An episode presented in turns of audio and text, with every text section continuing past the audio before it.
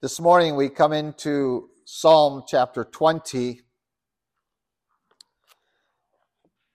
and we are again confronted with what is called a royal psalm. That is because it deals with issues regarding the king. Some royal psalms are written by the king. It was the king's words crying out to the Lord. Others are written not by the king, but about the king. And from the royal perspective, this psalm is kind of unique because it is really talking to the king. It is the people of God giving a royal prayer that is directing it toward their king. And it starts off with a series of requests. It is going to be interrupted by a very unusual verse we're going to take some time on. And then we find it completed. And even at the very end, the desire for God and for the king to be responsive to his people. Now, as a royal psalm, we obviously know that it has a connection to our king, to the King of Kings, Jesus Christ. And so as we read through that this morning, I want you to keep that in mind, that we are really looking at the messianic, and in fact, the word Messiah is in this psalm, which helps us very easily make that connection, doesn't it? Psalm chapter 20, if you will read along with, or follow along with me as I read.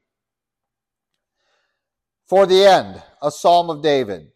May the Lord answer you in the day of trouble. May the name of the God of Jacob defend you.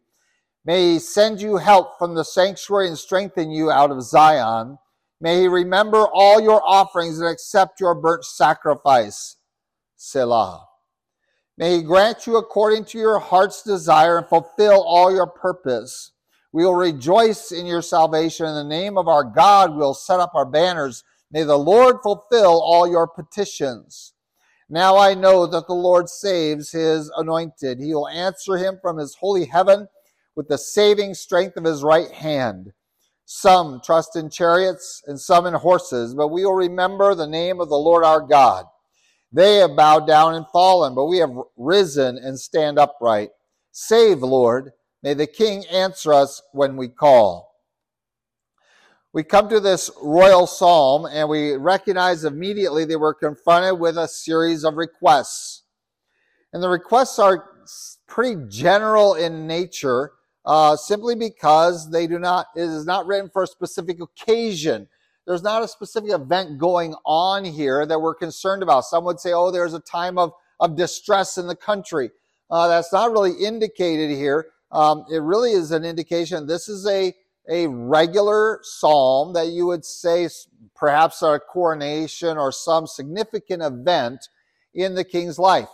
Now, the reference to Zion and to the tabernacle would kind of direct us that this is later on, after David had captured Jerusalem. We talked about that in Sunday school, the adult Sunday school class this morning.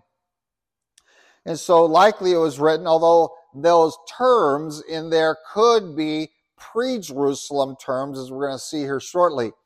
And so this is really just general prayer, a prayer psalm that the people would do for leadership that is over them, specifically the king. And when we approach something like this, we of course don't really believe in royalty because we're American and we have a republic, and so therefore we have democratically elected leaders, and we somehow think that we are controlling our own destiny, that the power is in the hands of the people. We have been told that is what a republic does for you. And everywhere it's been used, it really only lasts 200 to 300 years, and then it collapses on itself. True in Athens, true here as well. And so we find that we are kind of disconnected from the concept of royalty, that the king is not someone who is our enemy, but rather he is our advocate. He is our highest representation of our country. And so as he prospers, we all prosper, and everyone wants the king to live long. Everyone wants the king to do well. Certainly if we have a wicked king, an evil king, you might say, well, we want to cast him off. But in fact, what we find historically is that the people kind of gravitate wherever he goes. That if he goes into idolatry, the people go into idolatry. If he goes into violence, people just tend to follow that into and become like their king. So this psalm really becomes an important measure of saying, well, what kind of king do we really want? And you'll notice that on a couple of occasions, give our king whatever he's after. Whatever he wants to pursue in his life, help him to acquire that which he pursues. You might say, well, that's kind of a strange request. What if he wants to pursue evil things? But the heart behind this is that we're doing this in the name of the Lord. Our expectation, our desire is that this be a man of God, and as a man of God, of God's anointing. And this is the word that we're going to key in on here in the middle of this verse.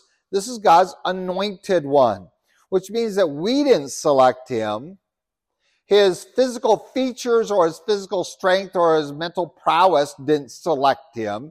He didn't rise on his own strength or on the strength of his political connections, but rather he was the anointed of the Lord. And on that basis is this royal psalm and all the royal psalms, that men aren't picking him. He is not necessarily born to it. He is anointed to it by God. Even though we have the house of David being established as the royal house of Israel, God still says, I will be the one to choose who of the house of David will serve. And so it wasn't David's older sons that were selected. It was Solomon, one of the younger sons, that was selected to serve. And again, we find God reserving to himself that right. I will be the one to anoint, to select your king. With that basis, with that premise, that this is God's selection for us, then this prayer becomes quite appropriate. Now, if you're God's man, God's picked you, then we want you to be successful in all of your endeavors because God has put you there. We didn't put you there. The army didn't put you there. You didn't put yourself there. And this is going to hold true not only for Judah and the house of David, but even for Israel, where God on several occasions is going to put a man in place and say, here's your job, go out and do it. And sometimes it's a very violent job that they have to do. They have to clean out the previous monarchy of Israel to get rid of their evil. And so, again, we can bring this in and say, well, he's God's man to accomplish God's purposes. This prayer becomes valid. When we then bring this into, and so in our political experience, this is bizarre to you. Again, because you live in a democratic republic. And so you don't think about loyalty to a king and that they have a divine right to that office. You believe that your leadership has a public right to that office. That is, the public has put them there. And that concept in Scripture is quite wrong. It's just error. God says, no, you don't get to choose that. Every time people wanted to do what was right in their own eyes, it always got them into trouble. Always. That was always a problem when people did what was right in their own eyes. When they said, we'll go our way and go the way we think we need to do, God says, this is cause for judgment, not cause for blessing. Rather, we wait upon God to say, here's the leadership I have for you, and then we pursue it. And this psalm really sets that tone in our heart and our minds towards that king. Now, when we come to the messianic aspect of this, and the word Messiah and the word anointing is the same word. The anointed one is the word Messiah. And so the coming one, the one that we are looking for to be the King of Kings and Lord of Lords. And we apply this now to him. And remember, we talked about every royal psalm is going to be this. Every royal psalm is going to have this behind it, that David or any other king is a type, is a picture of Christ to come, who is the King of Kings and Lord of Lords. And so he is the ultimate son of David that we're looking for, right? He is that one. And so we're going to be looking at that. And of course, in the Septuagint, we have it again described for the end. When we combine the Alpha and the Omega, the beginning and the end, Jesus Christ, with the Anointed One, we have a very strong connection to Christ, don't we? And so we come to this, say, have you ever, the concept of praying for Christ our King. And that's a very odd thing, but listen carefully as we go through this, and we'll make that application. And again, we have one verse that is changes its tone a little bit as we get to it. So our first request is, may the Lord answer you in the day of trouble. And may the name of God of Jacob defend you. And it's that concept that, first of all, that we want the king to overcome evil. We want him to overcome trouble. And those that would attack and try to destroy the work of God through his anointed king. And so basically we are saying, against the enemies, may God give you victory. That's really what we're boiling this down to, is that we're going to do this. We're asking God to answer you in the day of trouble, and we're going to see that happen. You can go through the history of Israel when the king humbles himself before God, cries out to God, God answers. And this is the request. What should be our request towards leadership in our life? May the Lord answer them when they are in trouble. When the Lord defend them, the name of the Lord, defend them. That is, that when enemies come against, that they will get the requests heard. Their prayers will be heard. And that's going to be a very important part of this whole psalm, because when it's going to be talking about its sacrifices here in a couple of verses, again, it's that whole idea, may God be attentive to you.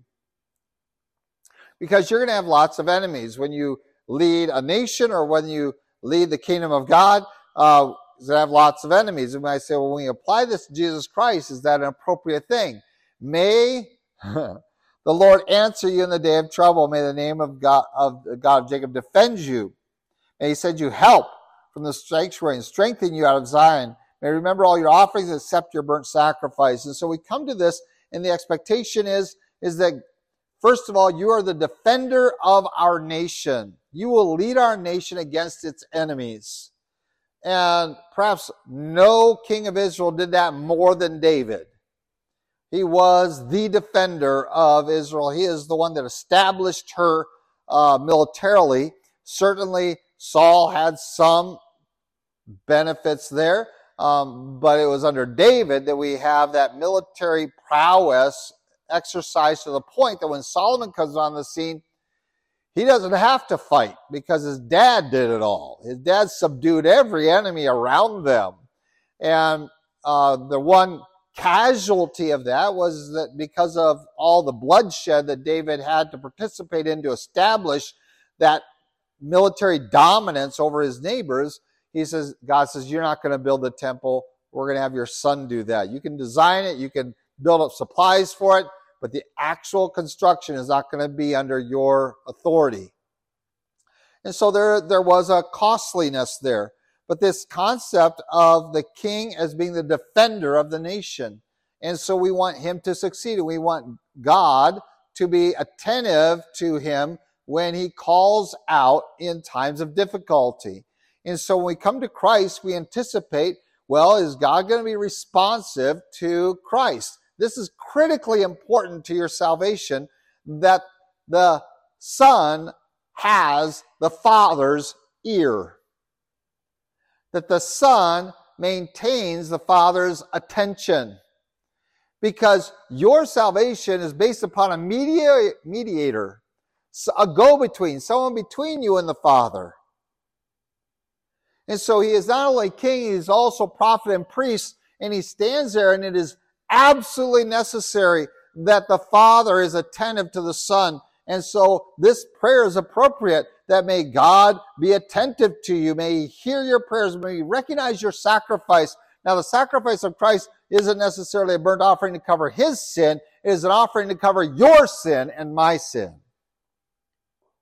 May God be receptive of your prayers against your enemy. And if Jesus Christ has an enemy, guess what? That same enemy is your enemy.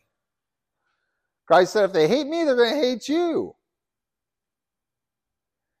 And so this becomes a prayer of representation, that the king is our foremost person who is leading us. And if he has an enemy, that enemy is our enemy.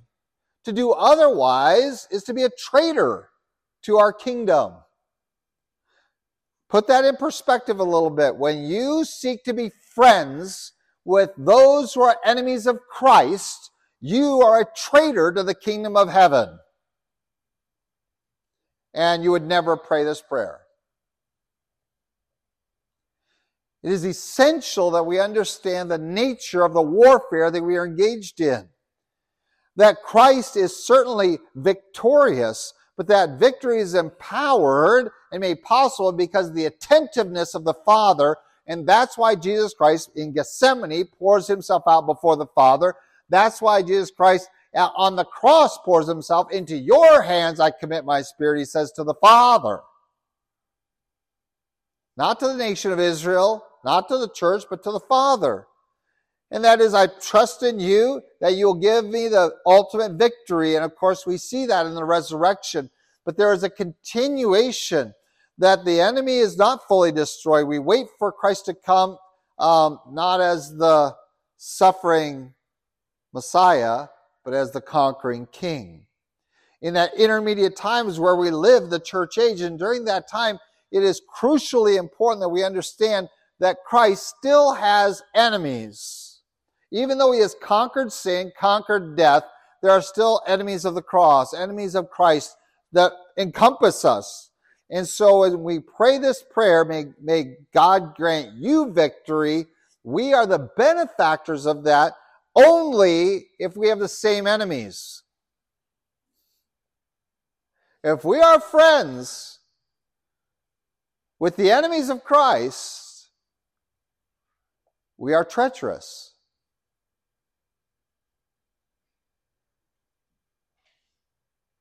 And this prayer is meaningless. It's empty and void if you ever pray it.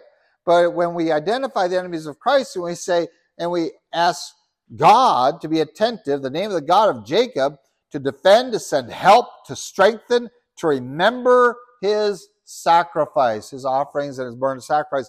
Oh, that God the Father would continue to empower through Christ, the mediator, for his kingdom, and whose kingdom we are.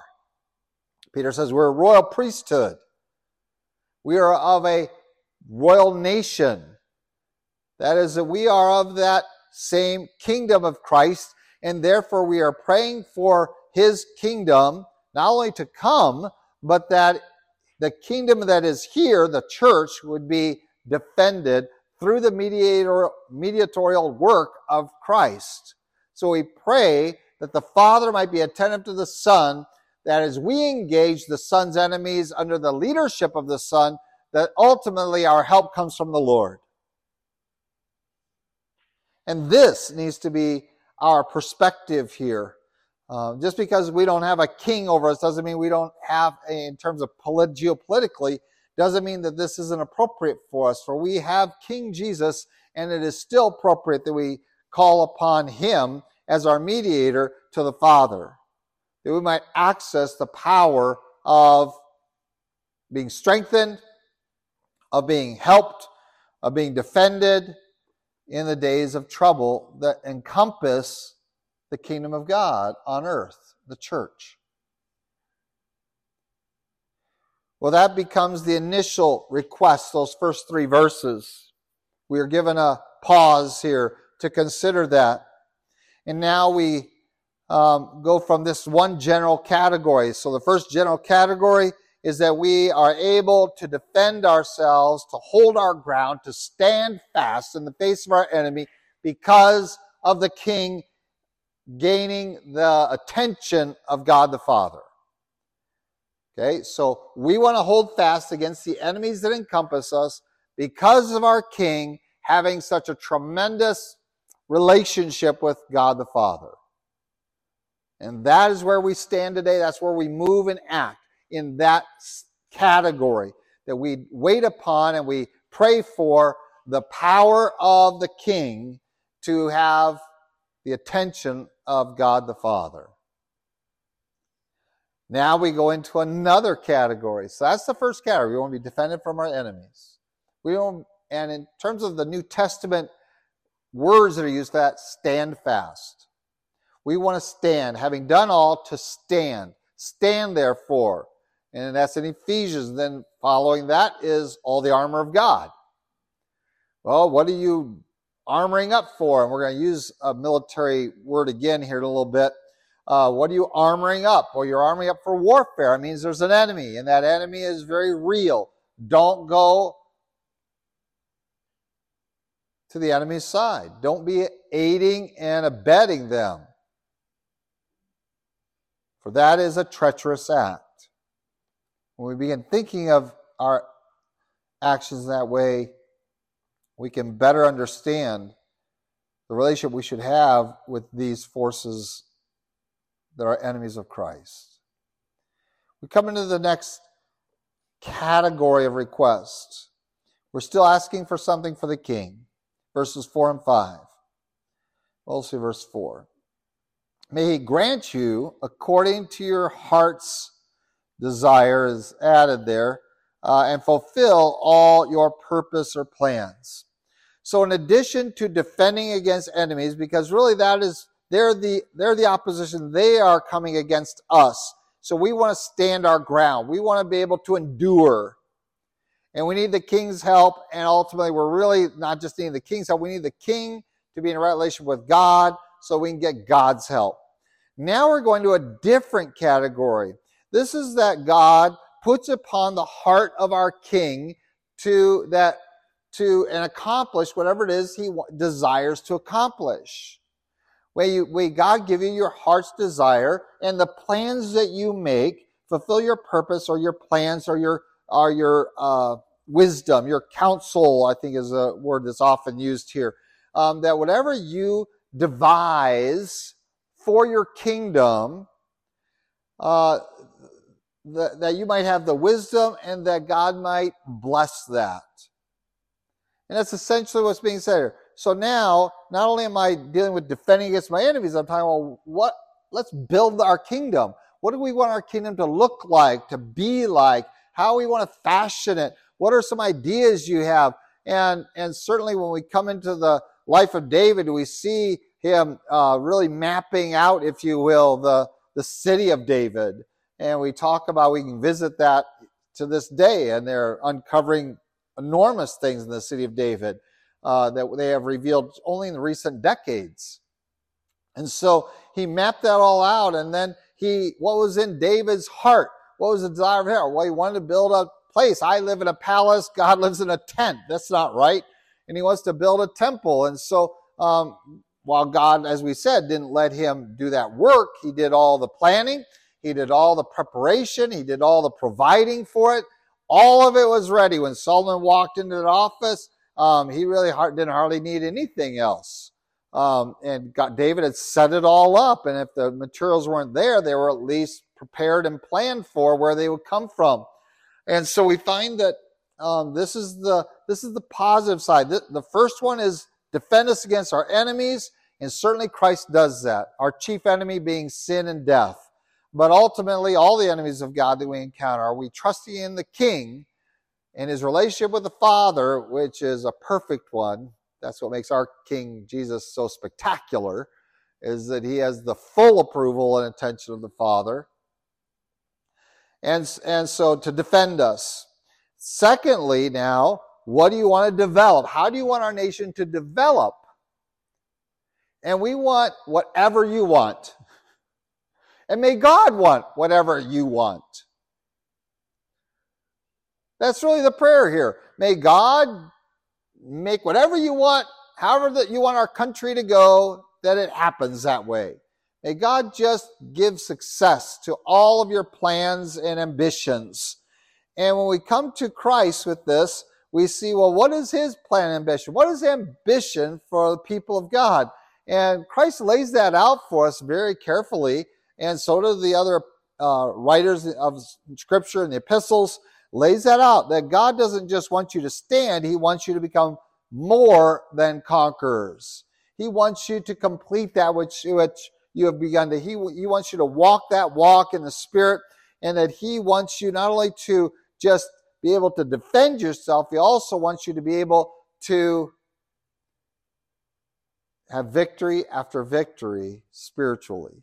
He wants you to be in the condition of Christ-likeness, that you can walk in peace, that you can have confidence in your relationship with God, that you can have access through prayer. He has structured the church in such a manner to succeed, to pursue the things God wants us to pursue, to build a church. Not just a church building. When we think of church, we think of buildings, but to build you. You are the church. The church are the saints. That he will build that up. And he says, listen, I'm going to my Father. I'm preparing a place for you. When I return, I'm going to receive you to myself. Where I am, you'll always be. In the intermittent period of time, what's going to happen? I'm going to send my Spirit among you. He's going to gift you. You're going to be able to minister the gospel to the lost. You're going to be ministering the word to one another. You're going to be strengthened. This is my design for the church. I'm going to place leadership in place, and I want an instruction there. I'm going to bring revelation in there. I'm going to complete my word, and you will succeed. You will be strengthened. You will be, what's the term? Built up. The word is edified. I will build up my church. And when we do this work that we do week by week and hopefully day by day in your own life, we see that God is not just saying take a defensive posture, but to be proactive in the building of our Christian life. That we are being built on, brick upon brick, precept upon precept, truth upon truth, that we just keep building into our structure of faith in our life, both individually and as families and as a church, that we will structure that God anticipates that. This is Christ's desire for us. So when we come to this prayer, may God grant you according to your heart's desire and fulfill your purpose, your counsel, your designs. May your design for our nation, what it's going to be like, be fulfilled. Well, it has to be fulfilled in us. And when we take this prayer and we bring it before God regarding Jesus Christ, our King, now we realize, well, if I'm going to pray this prayer, I should probably participate in this thing that he's edifying us in, right? I should participate in that. I should be growing in my faith. I should be ministering my gifts in the church context. I should be an asset in the kingdom of God and not just be drug along by it, be a leech on the kingdom of heaven. No, I should be part of the active building process. And wow, when you look at some of the things they had to build, if you go there today, they're still impressive structures. When you think about how large these stones are and how well they are fitted, and you know that the precision and the work that went into it, that one man didn't do that, that it was a nation that did that, and they participated with them, and they do whatever's in your heart to do, and we're all in with you. Oh, that we'd be all in with Christ to do what he would want us to do, to build up his church, to reach the lost with a gospel message. This is the two desires of the heart of Christ for the church. This is his plan. This is his strategy. Not just to survive, but to build. And we don't ignore the fact that we have an enemy and we have to stand up against them. We still have to do that, kind of like Nehemiah building the wall, right? So everybody, there's somebody with a sword and there's somebody with a hammer. And you have the defenders and the builders. And this is the dual aspect of leadership. And Christ will defend us. He also wants us to build, but we have to participate in that.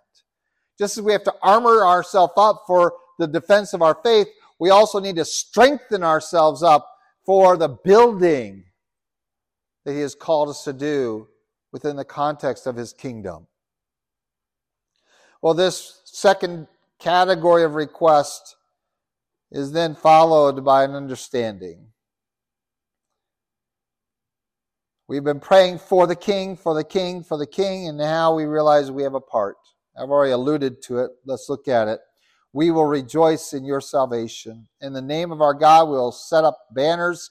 May the Lord fulfill all your petitions. So as Christ, or as the king, prays for us, we are going to carry his name. The banner is the emblem of the kingdom.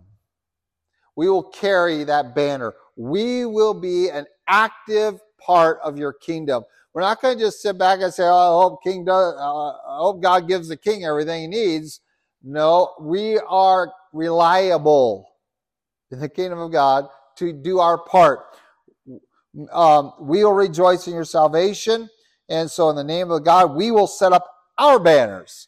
We will put our lives under the name of your king, under the symbol, under the imagery, under the emblem of your name, O king.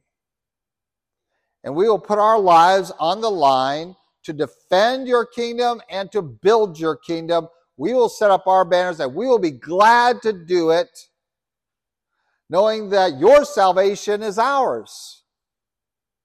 When we come to Christ, understand his resurrection is now our hope of the resurrection.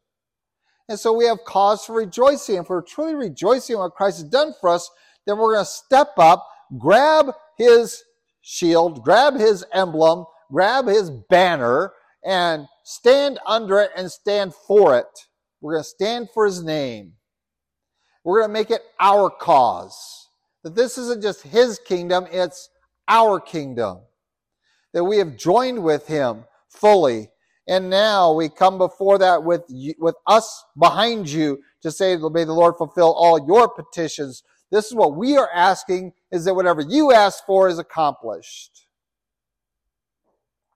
Well, whenever I think of what Christ asked for, I always go to Gethsemane, because it is summarized in just a few words. Christ's petition was, not my will, but yours be done. Not yours, the church, but yours, the Father. That this is the petition of Christ, is that the Father's will would be done. In fact, he instructs us in the model prayer to pray similarly. What is part of that Lord's Prayer? May your will be done on earth as it already is being done in heaven. May your will be done on earth. Well, it'd be foolish to pray that and then go out and do our own will and ignore the will of God. It's just as treacherous against the building of the church as it is to cohort with the enemy of the church of Christ. It is just as treacherous to undermine the structure of the church and the building it up of it, either through slothfulness or through division or through open opposition. That's why the church is called over and over again to be at peace among yourselves, to come into like Philippians 4 and realize, okay, you people aren't getting along. Stop it. Get along. We are one. There's diversity, but unity, because there are many gifts, but there is one body. There are many functions. We have one purpose. We have one head, Jesus Christ. And so if we undermine that building, we are just as treacherous as joining the enemy of the kingdom, of undermining the building of the kingdom. And so we put our name. We put ourselves, under the name of God. We put that banner over us. We are his. We are part of his kingdom. And by this we will go forward.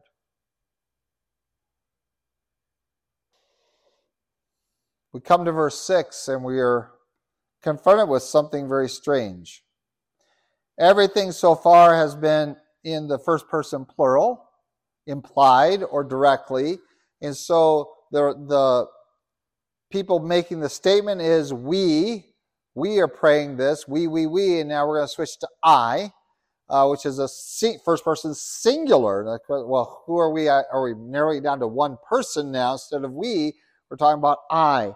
And so we come to, well, who's the speaker now? As we transition from verse 5 to verse 6, who's speaking? Who is this I individual one? Well, let's read what this individual says. It says, now I know that the Lord saves his anointed, or his Messiah. He will answer him from his holy heaven with the saving strength of his right hand. The question is it the same person that is talking about? No, because when we get to verse 7, it goes back to the we. And so we're really narrowed it down to this statement that is associated with a single individual.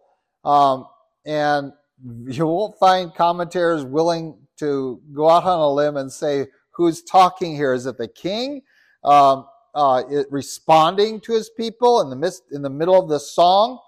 Possibly. Is it the psalmist himself interjecting this? Possibly. Or is it one of them? I would like to contend that this is the king himself responding to his people. You've asked for this for me, both that we might be able to defend our kingdom successfully, we might be able to build our kingdom successfully. Here's what I know. I know that the Lord saves his anointed. You've prayed for salvation. You've prayed for us to be saved. You've rejoiced over salvation. I know the Lord saves his anointed ones. I have that confidence that in the Lord. And so you have prayed for me to have a relationship with God, that based upon my relationship with God, my sacrifices, my obedience, that God might be attentive to my prayers. Here's what I know, and I believe this is David himself as king responding to his people as they sing, as they shout out, we want this for our king.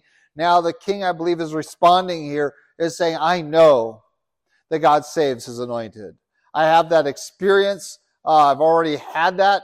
When I was being hunted by Saul, I knew that. When I was in the land of Philistines, I know that God has preserved me. He has defended me. He will save me in the future. I have this confidence. I know that he saves his anointed. I know he will answer him from his holy heaven, that the Lord will answer his anointed from his holy heaven. You might say, well, that's not me. It doesn't say, I know the Lord will answer me, and that's one of the problems we have in this text. And again, I would contend that the king is going into the second person, just as a method of approach, saying, I know the anointed, whoever that is. Whether it's me, the current king, or a future king, or the King of Kings. I know the Lord saves his anointed. And I know, here's what else I know, he will answer him from his holy heaven with the saving strength of his right hand. And what a powerful declaration of confidence. I know this. This is not hopeful. This is not wishful thinking that we're engaging in. This is not, I hope the king is doing the right thing. No, the king has full confidence in the Lord, not in himself, in the Lord, that he will hear from heaven, he does save, he will save his anointed, and that will provide salvation for everyone. If we follow the anointed one, the Messiah, we have confidence that God will hear him. God will answer him from his holy heaven. No question, no doubt about it. And this can only really be applied to Jesus Christ, who has 100% satisfied the Father and has 100% without qualification the Father's pleasure, grace, mercy, power. For the Father has accepted the Son's sacrifice and has granted him the throne in heaven already.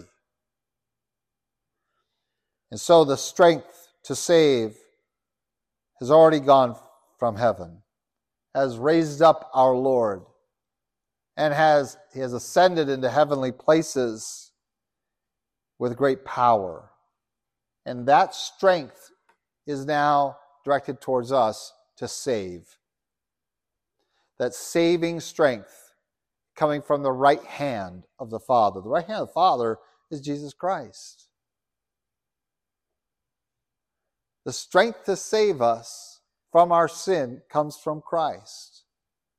For he has already paid that price, and he is in that position of authority and power where he knows that it is already accomplished. He has full confidence, and we therefore should have full confidence that if the King knows this is true, that we can follow him without reservation, without hesitation, without doubt.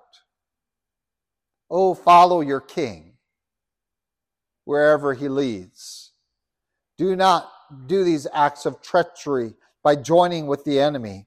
Do not do these acts of treachery by undermining the building of this church. But rather participate with him. Keep his banner over your life. Hold his emblem as the guide and definition of who you are. We now jump back in verse 7 to describe this strength, this salvation, and where it derives from. We have those that trust in chariots and horses. Those were the highest military weaponry available at the time, were chariots, horses. It says, well, there are those that trust in those things, but we're going to find out what happens to them in verse 8. What's going to happen to them? They're going to be broken down. And I like how and this is the translation of the Masoretic. Let me read it out of the Septuagint to describe what happens to it. Their feet, in verse 8, their feet were tied together, so they fell. You trust in horses? That's a foolish thing to do because a horse can easily be taken down. It's a fearsome creature running straight at you, but it's still a creature, and you're smarter than a creature. And it's not that hard to tell you. It literally just says, all you have to do is twist up one thing around two of its legs, and it's done. It's at your knees now. So you want to trust in these other things for salvation? You want to trust in the things of this world, the wisdom of men, the best that they can put forward? You want to trust in those? They can get all tied up and just collapse. They're going to fall down before our King. Why would you trust in those? Yes, they're the most advanced things we have. Why do you trust in them more than the Lord? Do you really think any advancement of man has any comparison to the power of God, when it doesn't even have the sanction of God upon it? We forget somehow that God says, woe to those who go to an inanimate object and say, you teach us. The Bible says, woe to you people. Do you know what a woe is? It is you're tied up and on your knees and on the ground being ready to be chopped and hacked to pieces because you trusted in the technology of men instead of in the living God. You want to trust in technology? And that's what horses and chariots were. They're the most advanced weapons, right? You trust in them? All we got to do is tie up their legs. What can they do now? I mean, it has no other weapon, does it? Other than its mass. Once you tie up its legs, it just lays there. It can't defend itself. Its speed and strength is all there. It can be tied up with a simple little thing and fall. And yet we want to trust in these things. Oh, the King might not. The King doesn't trust in those. Some trust them. What are we going to trust in as a nation? We're not going to trust in that. We will remember the name of the Lord our God. They have been tied up and have fallen. But we have risen and stand upright. And the concept here, again, that whole idea of risen, and which is keeps coming up in these Psalms, doesn't it? Arise, arise, risen. You cannot hopefully miss in these early Psalms the place of rising up. That even as our King has been resurrected, has arisen, that we rise up and stand. While they are being tripped up and fall, we are rising up and standing. Their trust is their foolishness, and it is their demise, it is their destruction.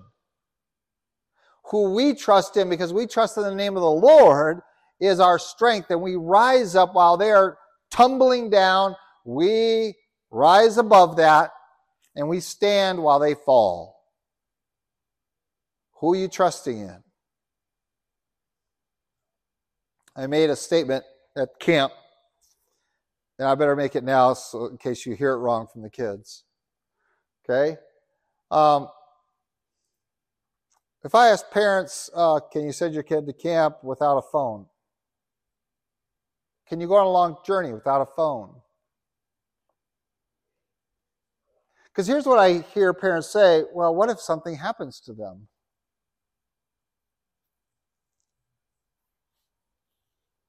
What does that mean? What if something happens to them and they don't have a phone? What does that mean to you? Because for thousands of years, people traveled all over the place without phones. Did you know that? When I was a kid, we traveled across the country and we didn't have a phone. Sometimes we had everything we owned in a U-Haul traveling across the country in a beat-up vehicle that overheated.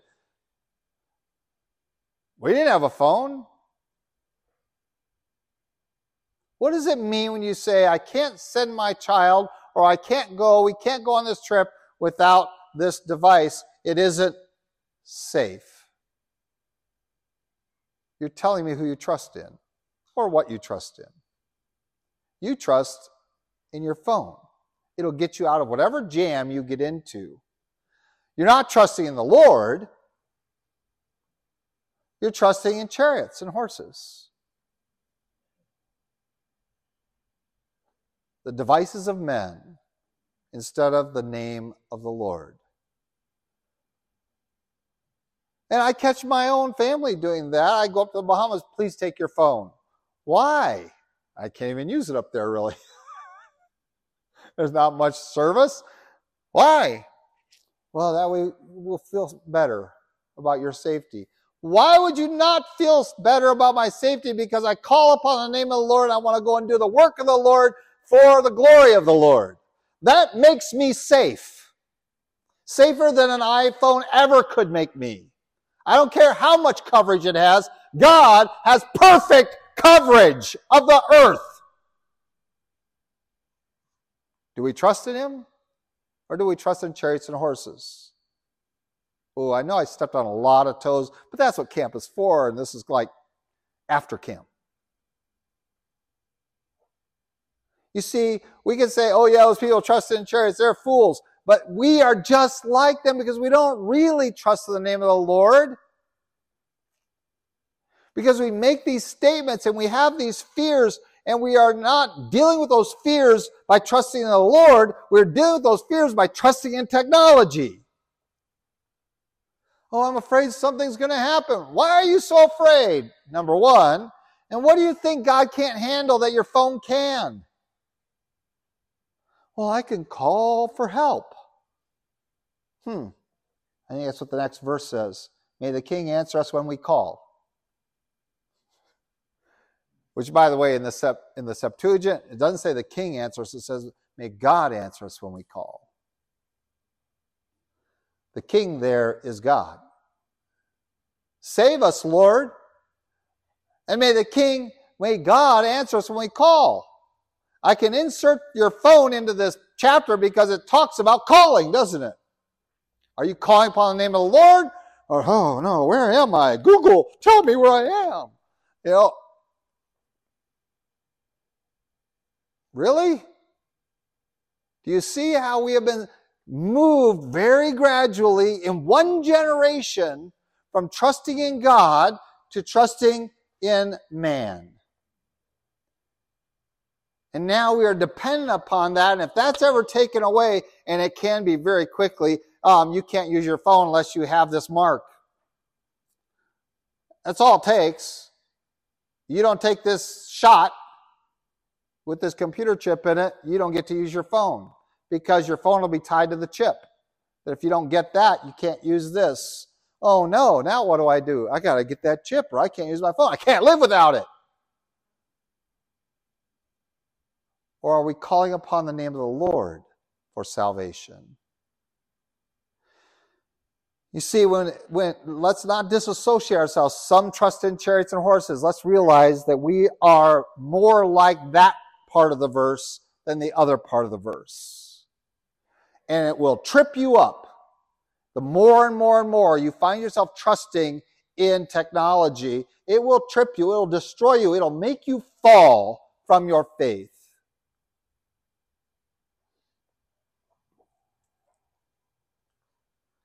We trust in the name of the Lord. Supposedly, we're supposed to be rising and standing upright. We're expecting God to answer us when we call.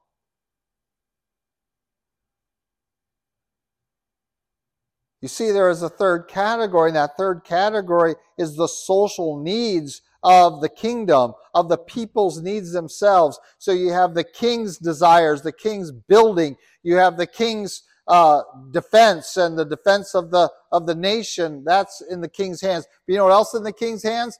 Our needs are in the king's hands. And when they come to him, it says, may he hear us when we call, and Jesus Christ will hear us when we call. But we don't really believe that, because you chat online a lot more than you chat toward heaven.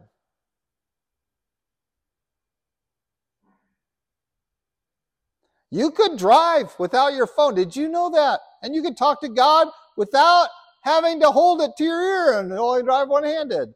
Or I don't know how you text while you're driving. That's why you're worse than a drunk driver when you're texting. You got to have two hands, right? You see, you want to fill every single moment of your time with your technology instead of filling every spare moment of your time with the Lord. So do not dispose of these last few verses as though they don't apply to you. Who are you calling? When we call out, who's going to answer? You expect someone on the internet to answer. I expect someone in heaven to answer. And oh, that we would understand the nature of what is just being said at the end of this verse. Who is your king? What kingdom are you a part of? Are you acting treacherously by joining the enemy? Are you acting treacherously by undermining the building of God's kingdom? And are you acting treacherously because you don't even trust in the Lord you're praying to?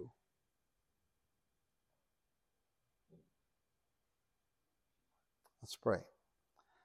Lord God, we thank you for a powerful psalm. We're convicted. We seldom pray in this fashion. We seldom identify who the enemies of your kingdom are that encompass us, that we might be sure we're on the right side and inside the walls. Lord, we pray further that we might not undermine your building. That as you seek to strengthen your church, to build her up, to edify her, that we might participate with your name on our hearts and in our mouths, in our lives. Lord, we're here today making a claim that we trust in you. And in just one area of who we call upon for help, we have exposed ourselves as trusting in chariots and horses. For we do not call upon your name. Lord, forgive us. Forgive us of our fears that the world has planted in us, that somehow you can't go with us wherever we go on this earth. Forgive us of those times when we have failed to ask you for help.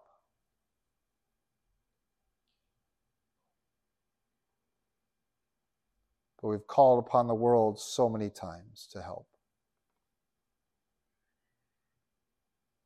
Lord, we thank you for this passage to ferret out our foolishness. Lord, we pray for your kingdom, not only to come, for I fear if it came today that we might be among the number that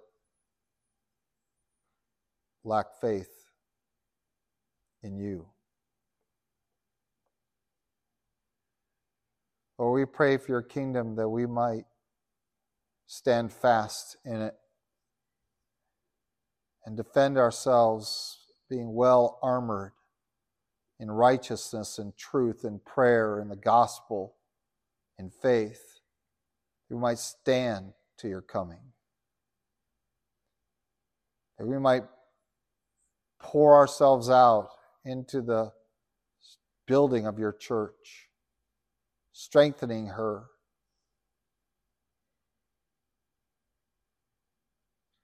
and Lord, that we might trust in you alone. Help us.